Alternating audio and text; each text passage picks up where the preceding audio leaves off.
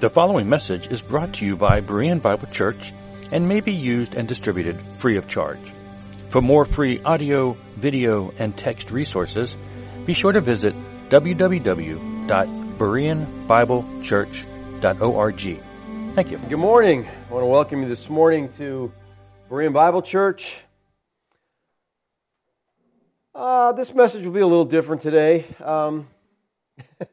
Not your average Christmas message, maybe.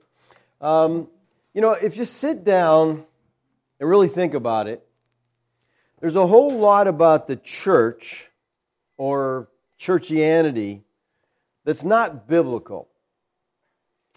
The church often does things for no reason other than we've done this in the past. And more of what the church does, I think, today is tradition rather than Bible. Now, tradition is the transmission of customs or beliefs from one generation to the other. And traditions are not bad. I mean, a lot of us have family traditions. We have different traditions that we do. There's traditions in the church. Traditions are not bad unless they're going against Scripture, unless you're following tradition instead of following Scripture. Do you realize that many of the practices, many of the traditions, many of the beliefs that Christians practice today are not even found in the Bible?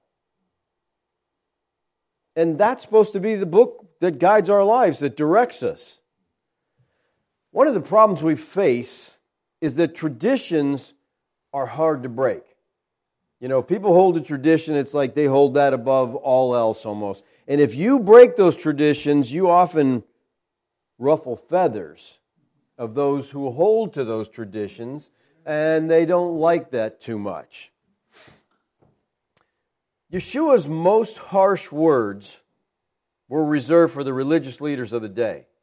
And among his most harsh words for them was the elevation of tradition over God. And that's what I said. That's where tradition becomes a problem. When we elevate it over the Scriptures, when we elevate it over the things of God, the scribes, the Pharisees, the Sadducees had no problem with man-made rules and regulations that they used to clarify what God had to say. And God was often lost in the process. Look what Yeshua says in Mark 7. And he said to them, "Well did Isaiah prophesy of you, hypocrites." Now that wasn't very nice, I know, but he didn't live in our culture with, you know, everybody being offended over everything, and so he said what was true. They were hypocrites. As it is written, "This people honors me with their lips, but their heart is far away from me. In vain do they worship me, teaching as doctrine the commandments of men. You leave the commandment of God and hold to the tradition of men." So Yeshua starts out here calling them hypocrites.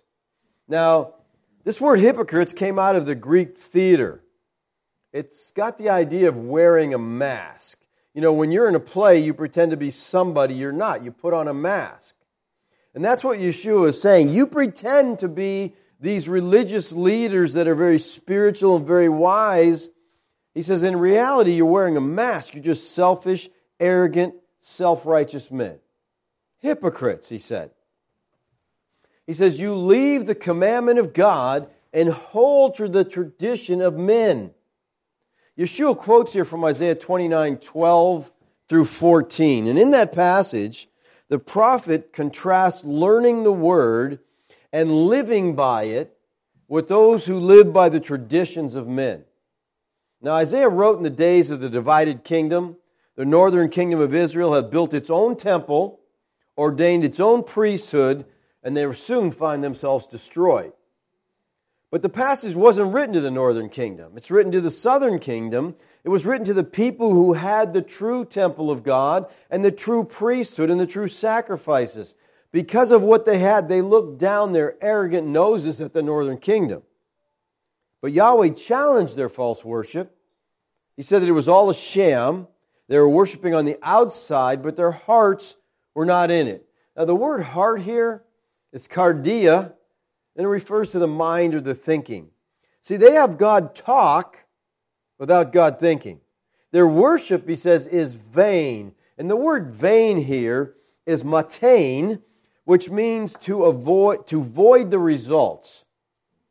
Their worship has no result in honoring God.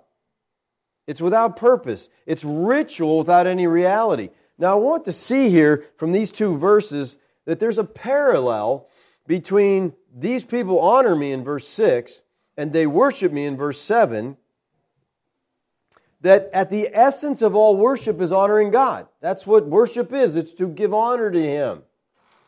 Notice also that it's God that they are worshiping, but their worship is vain. So they're worshiping the true God, but they're worshiping Him in the wrong way.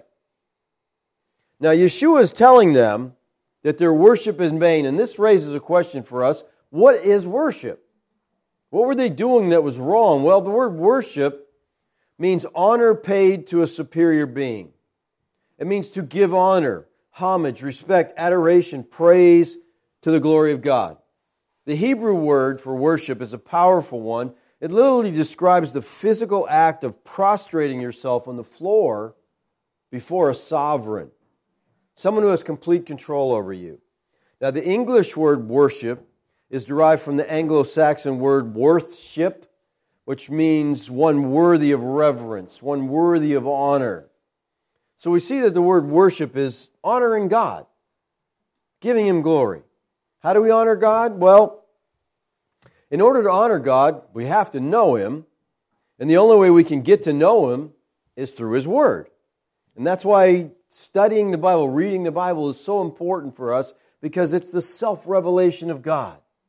The Bible teaches us that God is holy and that we are to fear Him. Would you classify yourself as a God-fearing man or woman? You used to hear that a lot, but you don't hear that much anymore. They're God-fearer. As God dealt with the children of Israel, He continually stressed that they were to fear Him. We see this in Deuteronomy 4:10.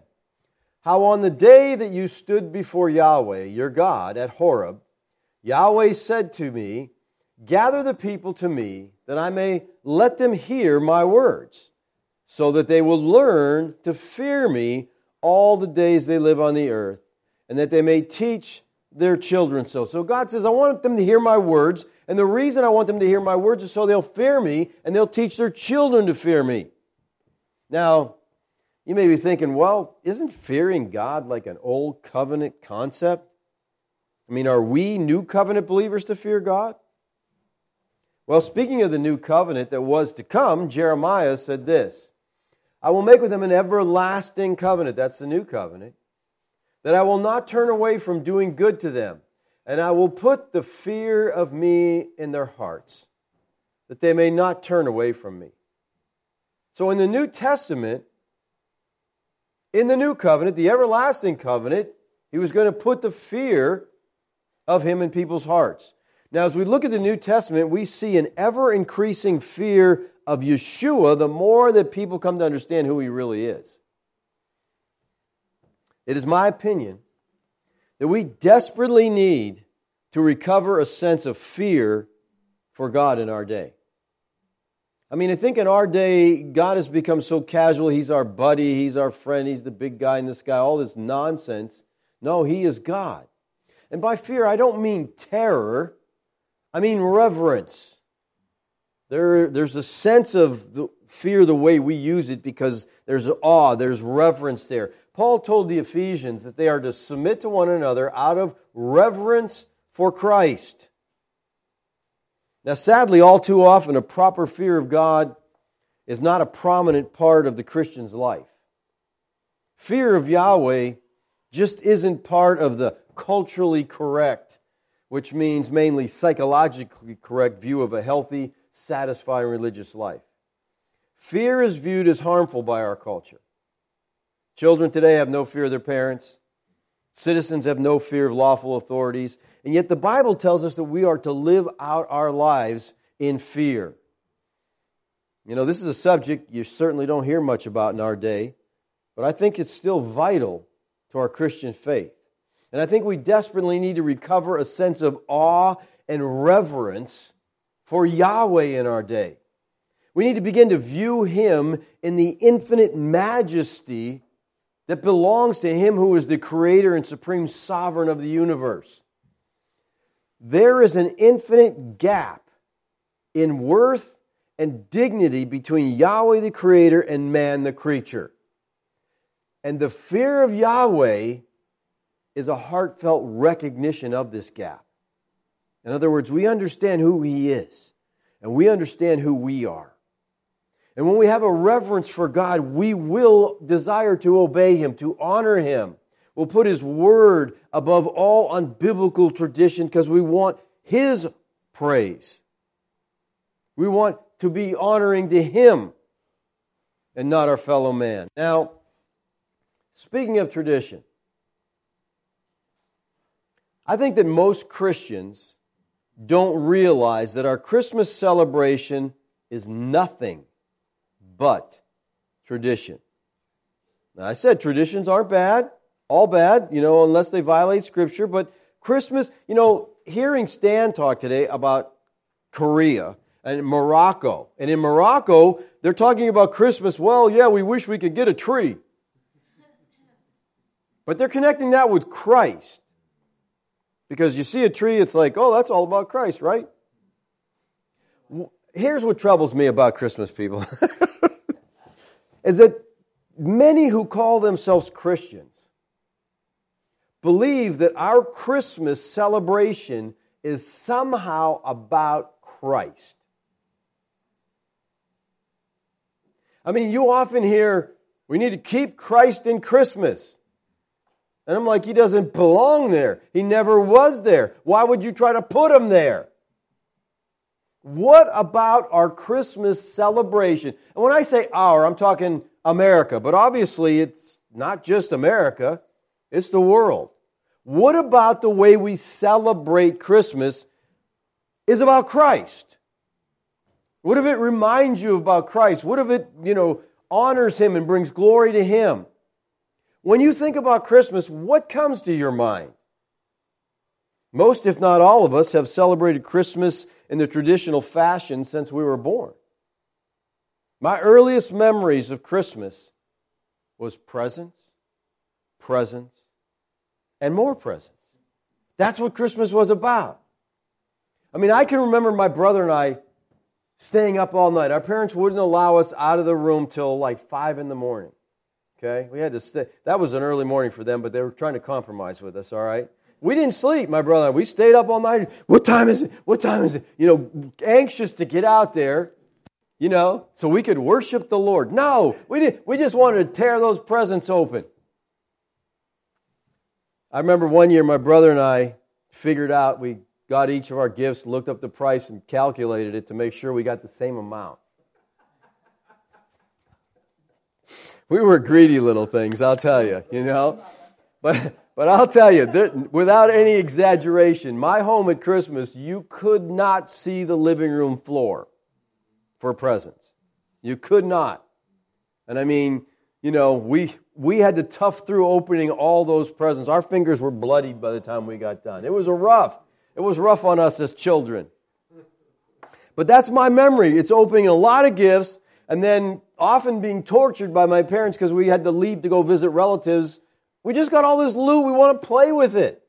I have conflicting thoughts about Christmas. But many things, when you ask people about Christmas, many things comes to people's mind. Well, it's the lights. I love the beautiful lights. And maybe to someone it's the tree, like we heard today from Morocco. They want to have a Christmas tree. Maybe it's the presents. Maybe it's the food. I'll tell you one thing I like about Christmas is for 2 weeks I quit any rationality of eating and dieting and I just have fun, okay? Now in January I pay for it, okay? But that's kind of my Christmas tradition. To some people, Christmas is Santa Claus. Now that's troubling to me, because parents teach their kids about this big fat man with the long white beard. He knows if they're sleeping, he knows if they're awake, he knows if they're bad, he's omniscient, in other words.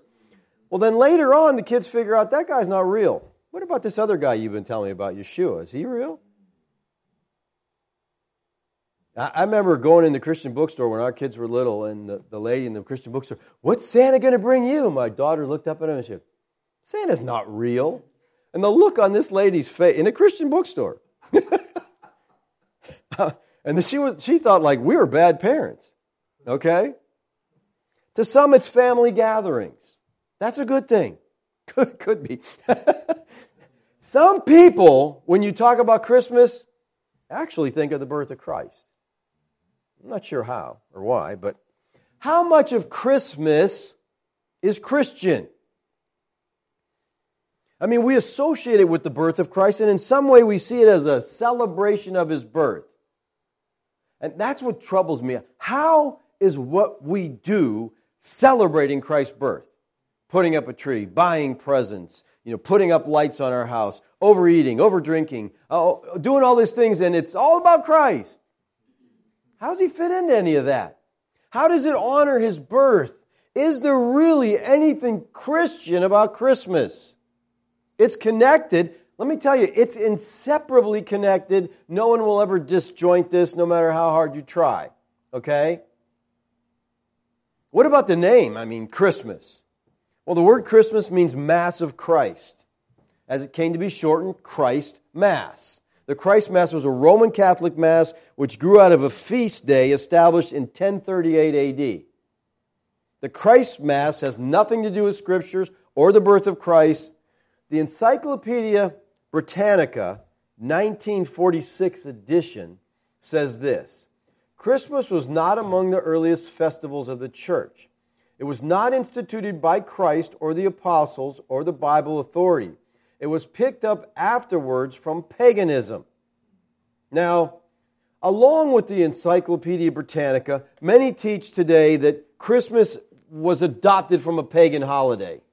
That December 25th came from the holiday of Saturnalia. It was just a pagan thing. It was a Roman, observance of the birth of the invincible Son on December 25th. But that has been challenged lately, and maybe for good reason. William J. Tye disagrees with the idea in an article that he's written in Touchstone Magazine called "Calculating Christmas, the Story Behind December 25th. In the article, he says this: many Christians think that Christians celebrate Christ's birth on December 25th because the church fathers appropriated the date of a pagan festival. In other words, there was a pagan festival and they Christianized it. Almost no one minds, except for a few group on the fringes of American evangelicalism, who seem to think that this makes Christmas itself a pagan festival. It is a pagan festival. It is, okay? But it is perhaps interesting to note that the choice of December 25th is a result of attempts among the earliest Christians to figure out the date of Jesus' birth based on the calendar calculations that had nothing to do with the pagan festival. So he said the date doesn't come from paganism. It's just the early church was really trying to figure out the real date. I don't know that I buy that, because I don't know how they came up with that date, because I think there's evidence to another date. He goes on to say, rather, the pagan festival of the birth of the unconquered Son, instituted by the Roman Emperor Aurelian on 25 December 274, was almost certainly an attempt to create a pagan alternative to a date that was already of some significance to the Roman Christians. So he's flipping this backwards. He says, no, they came up with this date to copy ours. Christians, basically. He says, thus the pagan origins of Christmas is a myth without historical substance. After a lengthy argument to prove his point that Christmas didn't come from pagan celebration, he concludes the article by saying this: thus, December 25th, as the date of the church's birth, appears to owe nothing whatsoever to pagan influences upon the practice of the church during or after Constantine's time. It is wholly unlikely to have been the actual date of Christ's birth. I'm glad he threw that part in there. But it arose entirely from the efforts of the early Latin Christians to determine the historical date of Christ's birth. In other words, they were just trying to, Christ's death, they were trying to figure out when was the Lord born. Yeah, why does it say death there? I'm not sure if that's mine or if that's his. I don't know. I think it should be birth. All right, they're trying to figure out the date of his birth. That's what he's trying to say here. So maybe the celebration of Christmas didn't come from a pagan festival. However it came about, it seems to me to be truly pagan now. I mean, the things we do don't seem to be, Christ-honoring, so to speak, as many people think. All right? Now, there's many ways to prove that December 25th wasn't the date of Christ's birth. So I don't know why the early Christians would ever come up with that as a date. And we've gone over this many times, and you can go back to former messages around this time of year. I always preach my bah humbug message. So you can go back. Luke writes this, "And she gave birth to her firstborn son and wrapped him in swaddling clothes and laid him in a manger because there was no place for them in the inn.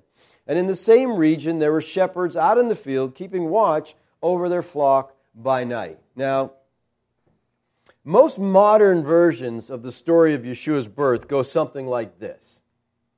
Joseph and Mary arrive in Bethlehem late on December 25th. Mary's in labor, about to give birth. The local inn has its no vacancy sign flashing. So the tired couple seeks alternatives to find none. With no other options, wearied from their journey and desperate for shelter because she's going into labor already, they spend the night in a stable with the animals where the Lord is born. Then the shepherds come, and then the three kings show up and worship him. That's kind of how we got our story. And you see that in nativity scenes. The shepherds are there. The wise men are there. Everybody's there together, okay? It's so far from reality that, but again, you just can't smash traditions that are sacred, all right? What's interesting here is the Greek word translated in here is kataluma. It means a place of rest, usually a guest room. In fact, Luke, the same writer, uses this word later where it clearly refers to a guest room and not an inn. Most houses in that culture had a guest room for people. Look at Luke 22:11. "And tell the master of the house, the teacher says, where is the guest room, kataluma, where I may eat the Passover with my disciples?" All right, so you got the same author, Luke, the same Greek word, kataluma, but the translators translated inn in one place and guest room in another. Why? Because tradition just pushes them to say, well, the inn had no room in it. The linguistic evidence shows that Luke used the term kataluma not to mean an inn, but a guest room. The definite article is used, the kataluma, ha kataluma, the guest room, the room of a particular house. The cultural information gives us new understanding into the story of Yeshua's birth. He wasn't kicked out. He had no place to go. He was a son of David, okay? These people are heirs of David. They would have been welcomed into the town. They would have been given a special place. So they find shelter with the family, whose separate guest room was either full or too small to accommodate the family.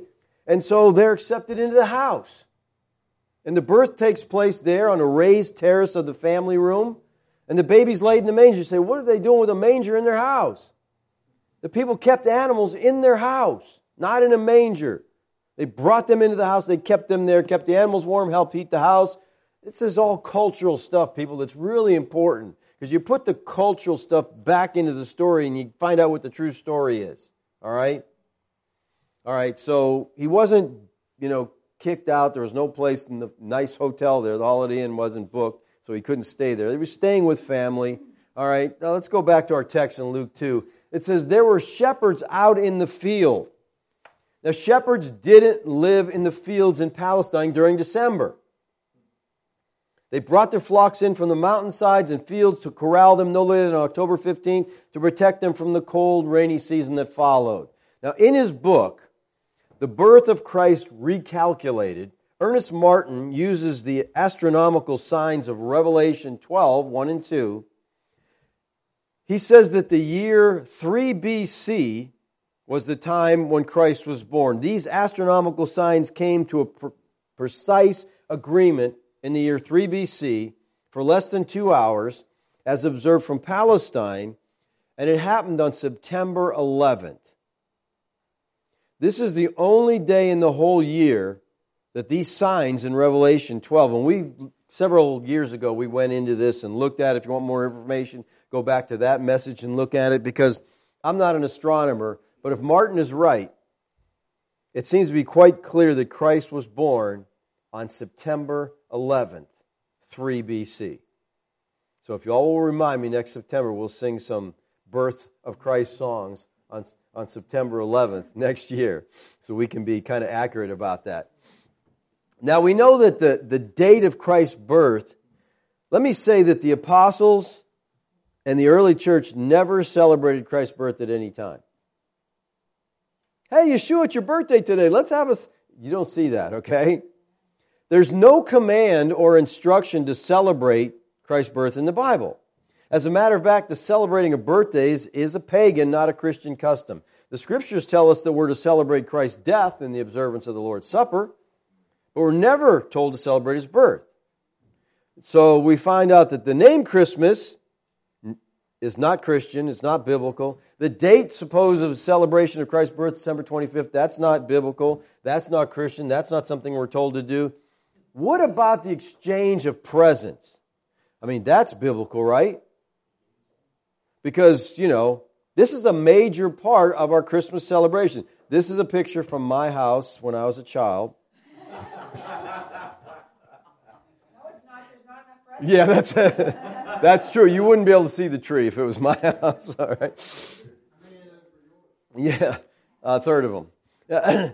Many claim this whole idea of gift giving is patterned after the wise men who gave gifts to Yeshua. Well, if you're celebrating my birthday and you give everybody presents but me, I don't get that. I don't like that. I don't think that's right. If it's Yeshua's birthday, he should be getting the presents, right? We give them to everybody else and we forget he's even there sometimes, all right? Here's what we have to understand, another cultural thing. The wise men weren't at Christ's birth, okay? But here's an interesting thing that I discovered in the last couple of years that I think is kind of cool. It seems to be that there's evidence that December 25th was the day that the wise men did show up to bring him gifts. So that's kind of cool. There you go. You got gift giving on December 25th. Right? No trees. All right.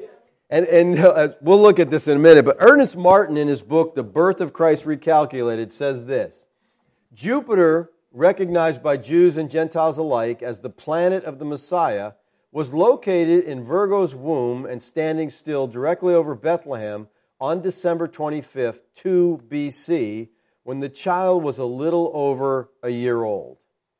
So this is when he thinks the wise men show up. Now, in his book, The Star of Bethlehem, Frederick Larson states this: with software which incorporates Kepler's equations, we can create a computer model of the universe. In minutes, we can produce thousands of the sky maps, which was a great labor before computers. We can animate the universe in real time at any speed we choose, make months pass in moments, or wind back the clock. We can view the sky precisely as it moved over Jerusalem 2,000 years ago. I've seen these maps, and it's incredible what you can do with the software now. Matthew tells us this: now, after Yeshua was born in Bethlehem of Judea in the days of Herod the king, behold, the wise men from the east came to Jerusalem, saying, where is he who has been born king of the Jews? For we saw his star when it rose and have come to worship him. Now, commenting on this verse, Larson says, it can't be proven from the text, but it's quite possible that some of the Magi were of Jewish descent, perhaps a Jewish remnant from Daniel's day. This would help explain why a Jewish philosopher, Philo, would admire them, and why they were watching the sky for things Jewish, why they wanted to worship a Jewish king, and why they were taken so seriously by Herod and Jewish chief priests. If they were not Jews, then they must have been most impressive magi indeed, as Jews of the time were deeply disdainful of pagans and their beliefs. I think he's right. I think there's no doubt these magi were Jewish. I mean, that's what it's all about. They're watching the sky. They're following the Jewish scriptures. Larson says that the star that they saw was the planet Jupiter. Now, in ancient times, planets like Jupiter were considered wandering stars. Larson goes on to say, a magi watching Jupiter that September saw two objects moving so close that they appeared to touch. The close approach of celestial bodies is sometimes called a conjunction. Our Middle Eastern viewer saw Jupiter coming into a close conjunction with the star Regulus. Matthew 2:9 says this, "After hearing the king, they went their way, and the star which they had seen in the east went on before them until it came and stood over the place where the child was." Now notice that the star, it went on before him, it was moving, and then it stopped. So this star that they were following stops over Bethlehem. This account is not of the birth of Yeshua, as I said. This is over a year after his birth. Larson says, an astronomer tracking the movement of the planets through the star field watches not so much on the scale of minutes, but on the larger scale of days, weeks, and months. On this scale of time, Jupiter did stop on December 25th of 2 BC. As it entered retrograde, Jupiter reached full stop in its travel through the fixed stars. Magi viewing from Jerusalem would have seen it stopped in the sky above the little town of Bethlehem. So according to Larson, the astronomical chart shows that it was December 25th. I just think that's cool. That gives some meaning to this time of year. When Jupiter stopped in the sky, and when the wise men presented Yeshua with their gifts. He also made the comment, nobody believes that Jesus was born December 25th. Well, he's definitely wrong there. A lot of people believe. A lot of people believe that. Maybe he means nobody who's looked into this. I don't know. Again, I'm no astronomer, but if what Ernest Martin and Frederick Larson are saying is true, I think this is kind of cool. Now, notice what actually happened on December 25th. When they saw the star, they rejoiced exceedingly with great joy. And going into the house, they saw the child with Mary, his mother, and they fell down and they worshipped him.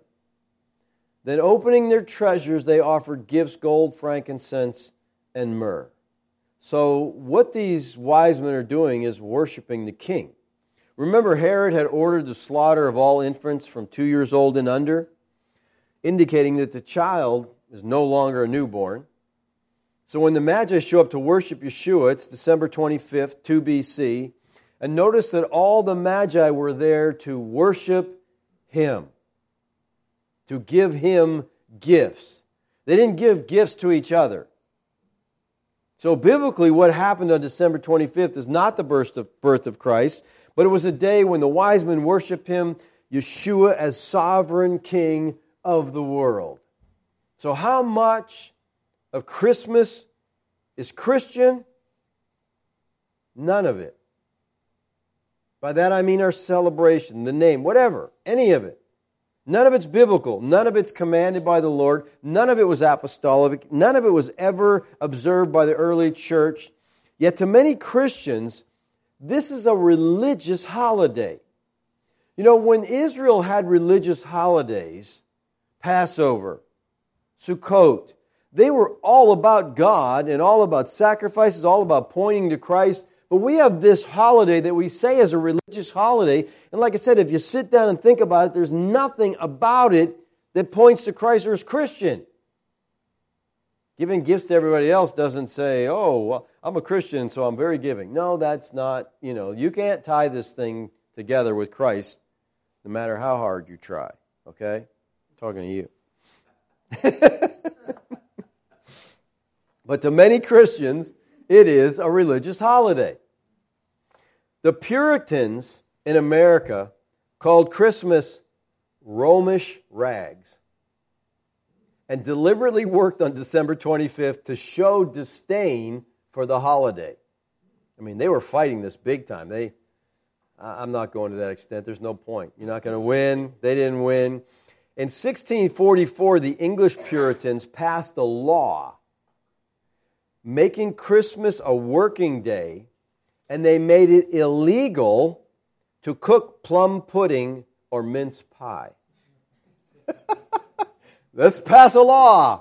You can't do this. But it just gives you an idea. They hated this. They hated the fact that, you know, it was connected with Christ, and they were trying to separate this. They're trying to smash traditions, and they can't do it. Christians today work hard to keep Christ in Christmas, don't they? I mean, there's a Christian song that says, He's the reason for the season. He's the purpose of it all. What? He's the purpose for our overindulgence in food. He's the purpose for us spending money we don't have to buy gifts for people we don't like, things they don't need. He's the purpose of that. He's the purpose of trees. He's the purpose of lights. He's the reason for the season. No, He's not. Not at all. He's the purpose for myths like Santa Claus. In our country, Santa plays a way bigger part in Christmas than Yeshua. Okay? You've got to see that. You've got to admit that. You don't see Yeshua at every mall, letting little kids sit on His lap. You know, it's all about Santa. And like I said, why mix the birth of Yeshua with pagan myths? It seems to belittle the importance of the birth. It just seems to make the birth of Christ another fable, like all the other things at Christmas. Again, is He the purpose for our materialism, our drunkenness, our gluttony that are associated with Christmas? How does anything we do at Christmas honor Christ? So I think what I'd like you to understand is that Christ and Christmas have nothing to do with each other from a biblical point of view. The only way that Christ is connected with Christmas is through tradition. But today, most of churchianity views it as a holiday, a sacred day, a Christian day. There's nothing Christian about Christmas. People may call Christmas Christ's birthday. It's not. You can call a mouse a lion, it's still not one. You can call a male thing, it's still not one, okay? You can do all this stuff, it doesn't make it true. Just because you want it to be so. Now, saying all that, let me make this very clear. I don't think it's wrong for believers to celebrate Christmas. Christmas is just a holiday. It's just like the 4th of July, just like Valentine's Day. Just take Christ out of it. Don't work so hard to put Christ where He doesn't belong, and you can enjoy it. It's like we can't just enjoy this holiday. We get up on Christmas morning, there's 10,000 presents around the tree. We all have to read Luke 2 before we open the presents. We're going to sanctify this pagan holiday by reading some Scripture. No. Just enjoy the day. It's not wrong to have a tree. It's not wrong to have lights. It's not wrong to give presents. But we don't need to say this is a spiritual day. It's not. It's not His birthday. Nothing we do is honoring to Him in the sense of for His glory. The birth of Christ is a miraculous event of great significance. But I think associating with Christmas and all the myths makes His birth insignificant. The birth of Christ is about God becoming a man so He could die for our sins. Matthew 1, 21 through 23 says, She will bear a son, and you shall call his name Yeshua. Yeshua means Yahweh saves. For He will save His people from their sins. All this took place to fulfill what the Lord had spoken by the prophet. Behold, a virgin shall conceive and bear a son, and they shall call His name Emmanuel, which means God with us. Yeshua came to save His people from their sins. This is the greatest miracle. This is the most fantastic truth recorded in the pages of Scripture. God became a man. The Almighty appeared on earth as a helpless human baby, unable to do more than lie, stare, wiggle, and make noises. For a short time, God needed to be fed, changed, and taught like other children. My wife and I got into a theological debate on Friday night over the question, did Mary know? And she's, from a mother's perspective, saying, yes, Mary knew. She understood. And I'm like, no way.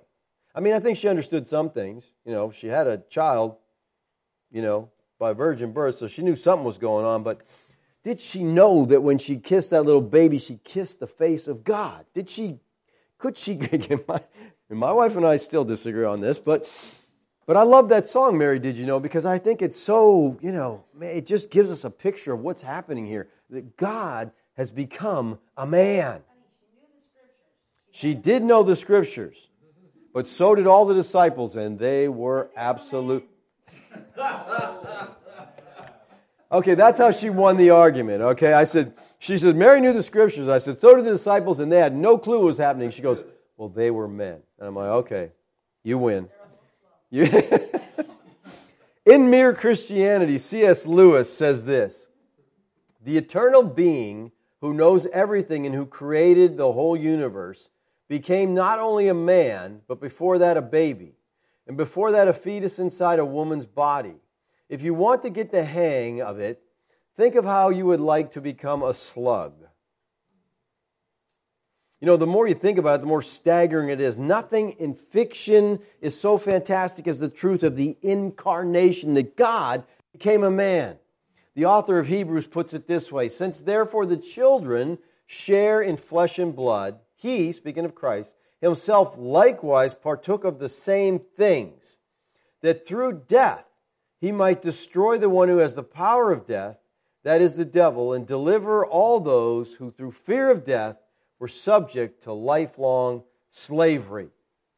He became flesh and blood. He became a man. This speaks of becoming flesh speaks of frailty. It speaks of dependency, morality. Yahweh became a human being. This is what we call the incarnation, which is a Latin word meaning in flesh. What exactly is the incarnation? God the Son, the second person of the Trinity, who was eternally with God in heaven, took himself, human nature, at a point in time and became a man. He identified not only with our nature, but with the conditions in which we live on earth. The person of Christ always has been, but at a point in time he began to be what he eternally was not, a man. Yet he didn't cease to be God. Lazarus put it this way, in the beginning was the Word, and the Word was with God, and the Word was God. The Word has been in existence from all eternity. The Word was with God. Now, with God here prohibits us from seeing no distinction between the Father and the Son, as Unitarians do. All right? He's with them. You can't be with yourself. He's talking about a different person. There's a distinction. The Son, the Word, is distinct from the Father. This is Trinitarian. And the Word was God. He was with God, and He was God.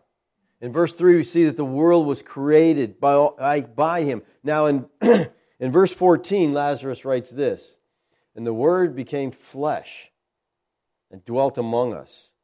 And we have seen His glory. The glory is of the only begotten from the Father, full of grace and truth. I like the way the Complete Jewish Bible translates this. It says, the Word became a human being, and He lived with us, and we saw His Shekinah, Shekinah of the Father's only Son, full of grace and truth. The eternal Word who was with God. The person who created everything that exists. This teaches us the staggering truth that Yeshua of Nazareth, who was God, became man. The divine Son became a Hebrew. The Almighty appeared on earth as a helpless human baby. The Word became flesh. The word became here is the Greek word ginomai. It signifies entrance into a new condition. Look at the contrast between verse 1 and verse 14. Verse 1, the Word was God, and in verse 14, the Word was made flesh. So God becomes flesh. In verse 1, the Word was with God, and in verse 14, the Word was with us. He dwelt among us. The word flesh in verse 14 is the Greek word sarx. It refers to all that is essential to human nature. John is saying that Yeshua became one of us in every respect except for sin. He had the mind, the will, and the emotions of a man, not just a body. John didn't say the Word took a body. God assumed a human nature. Yeshua became the God-man. Yeshua is one person with two natures. He is the God-man. He's different from God in that he's man, and he's different from man in that he's God. He's the unique person of the universe. The incarnation can be stated as undiminished deity and true humanity in one person forever. I think we must accept the doctrine of the unique God-man in the same way that we accept the Trinity by faith in the Word of God. Colossians 2:9, Paul writes, "In Him the whole fullness of deity dwells bodily." All of deity is in bodily form. Now the word here, dwells, is in the present tense, so it's an ongoing, permanent state. The incarnation is at this moment a present reality. He says in Romans 8:3, For God has done what the law, weakened by the flesh, could not do by sending His own Son in the likeness of sinful flesh, and for sin condemned sin in the flesh. The statement that God sent His Son in the likeness of sinful flesh has bothered a lot of people. The Greek word translated likeness here is homoioma. It means similar, but different. Did Yeshua only resemble a man? No, He used the word likeness because He wants us to understand that Christ was a man in every way except for sin. He was different from other humans in that He was sinless. Now some might ask the question, is it a big deal that we believe that Yeshua was the God-man? Yes. According to 1 John, it is. 1 John 4, "Beloved, do not believe every spirit, but test the spirits to see whether they're from God. For many false prophets have gone out into the world. By this you know the Spirit of God. Every spirit that confesses that Yeshua, the Christ, has come in the flesh is from God." It's from God. Come in the flesh. You become a man. And every spirit that does not confess that Yeshua is from God, this is the spirit of Antichrist, which you have heard was coming and now is in the world already. See, anyone who denies the historical event of the incarnation, John says, is of the spirit of Antichrist. Yeshua became a man in every respect except for sin. We see His humanity all through the New Testament. We've been going through the Gospel of John. We see Him weeping at Lazarus' tomb. We see that He has human feelings. He has human desires, human needs. He hungered, He thirsted, He was weary, He was tired, He sorrowed. He was a man. God the Son had become a man in every respect except for sin. That's the meaning of the incarnation.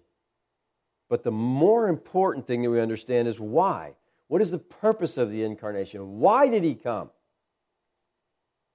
Why did the second person of the Trinity leave heaven's glory to become incarnate? Did He come to give us a good example? He came to die for us. Matthew 20:28 says, "Even as the Son of Man came not to be served, but to serve and to give His life as a ransom for many." He is God. It would only be right if He came to be served by us, but He came to minister. He came to serve us, to give His life, to pay our sin debt. He came to die. We see this in Matthew 1:21. We see it in Hebrews 2:14. "She will bear a son, and you will call His name Yeshua, for He will save His people from their sins." That's what He came to do, to save us from our sins. The writer of Hebrews says, "Since therefore the children share flesh and blood, He Himself likewise partook of the same, that through death He might destroy the one that has the power of death." The purpose of the incarnation was specifically that Yeshua might die. The pre-incarnate Christ couldn't die for us because God can't die. Therefore, God became a man. So the ultimate purpose was that through His death as a sinless man, He could redeem man. The Bible teaches that the wages of sin is death. We've all sinned and therefore all deserve to perish. But Yeshua died for us. He paid our sin debt. He took our penalty. We've been looking at this as we've been looking at the crucifixion the last couple of weeks. As a sinless substitute, He satisfied forever and completely the just demands of a holy God. Yeshua was born to die. That's why he came.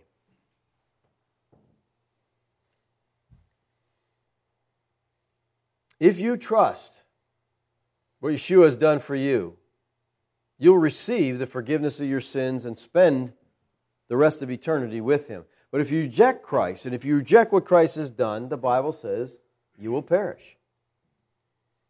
John 3:36 says, whoever believes in the Son has eternal life. Whoever does not believe in the Son, obey their... Again, we've gone into this before. That's the idea of trusting, okay? The early church believed that to not trust Christ was to not obey him.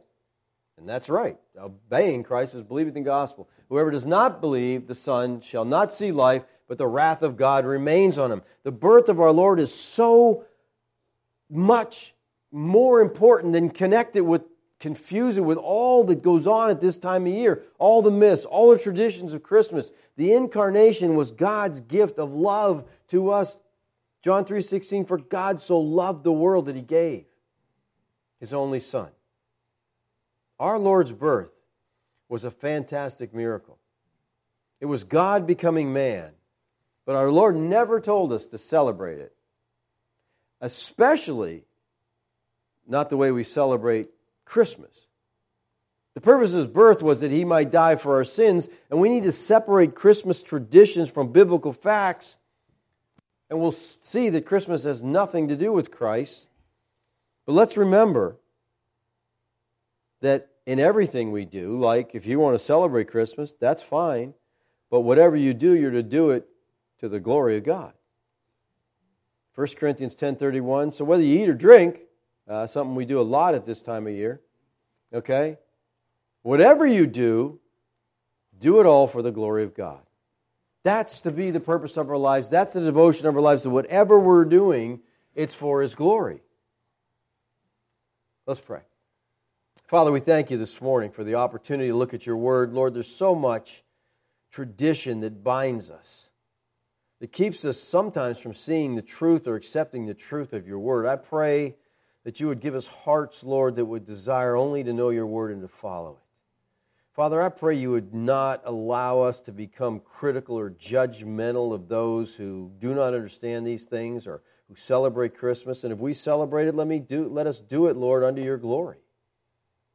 Because we love you, let us celebrate and enjoy time with family and just getting together and enjoying the pretty sights. But help us to realize, Lord, that is not how we celebrate your birth. Thank you, Lord, for your grace to us, for all that you have blessed us with. We love you, Lord. Amen. All right. Questions? Comments? All right, Bob Cruikshank says, your source quote, referring to the date of Christ's death rather than his birth, is probably correct. They were actually more interested in calculating the date of Christ's crucifixion and resurrection. The December 25th date for Christ's birth was actually a byproduct of this effort. The entire process was quite convoluted, in my humble opinion. So, okay, that quote was right. It just kind of struck me when I read that. I was like, what we're talking about is... But I get what you're saying. Thanks, Bob, for the clarification. Gary? Not to put too much into this, but in celebrating Christmas and trying to push Christ in there and give Christ make it his celebration. Are we in some way blaspheming? I mean, we're honoring him. I wouldn't go so far to say we're blaspheming when we try to keep Christ in it. I think people have right motives. They think Christmas is supposed to be about Christ. And so somehow it kind of baptizes or sanctifies our traditions if we put Christ in there. Like, everything's wonderful because it's all about him. When really, just think. It's nothing about him, okay? Nothing we do, points people to Christ during that time. If we're going to celebrate his birth, let's actually do it on September 11th and somehow make it be about him instead of about us. Because Christmas is more about us than anything.